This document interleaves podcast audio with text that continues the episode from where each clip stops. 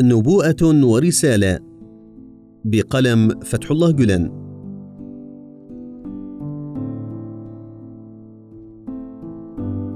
إن عدي بن حاتم رضي الله عنه وهو ابن حاتم الطائي الذي يضرب به المثل في الجود والسخاء كان نصرانيا ثم هداه الله إلى الإسلام.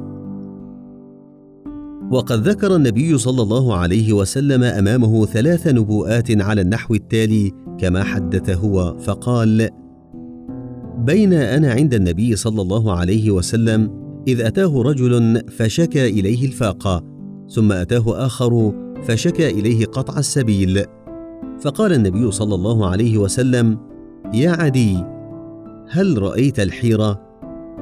قلت لم أرها وقد أنبئت عنها.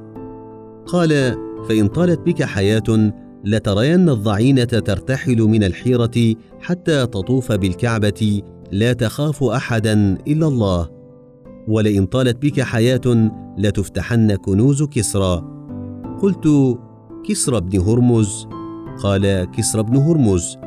ولئن طالت بك حياة لترين الرجل يخرج ملء كفه من ذهب أو فضة يطلب من يقبله منه فلا يجد أحدا يقبله منه. قال عدي فرأيت الضعينة ترتحل من الحيرة حتى تطوف بالكعبة لا تخاف إلا الله. وكنت في من افتتح كنوز كسرى بن هرمز. ولئن طالت بكم حياة لترون ما قاله النبي أبو القاسم صلى الله عليه وسلم عن الرجل يخرج ملء كفه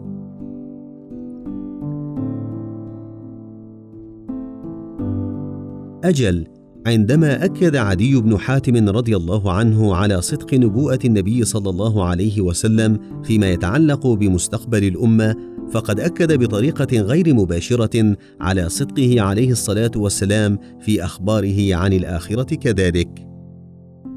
وها هو المصطفى صلى الله عليه وسلم يدعو للصحابي الجليل أنس بن مالك رضي الله عنه قائلا اللهم أكثر ماله وولده وبارك له فيما أعطيته.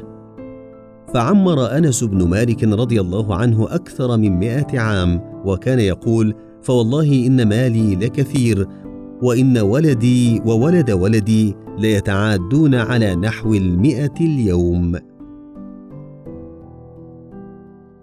وهكذا فإن وقوع النبوءات النبوية التي تتعلق بالحياة الدنيا إنما هو دليل قاطع على وقوع البعث الذي أخبر عنه المصطفى عليه الصلاة والسلام حيث يفرح المؤمن ويحزن الكافر أيما حزن.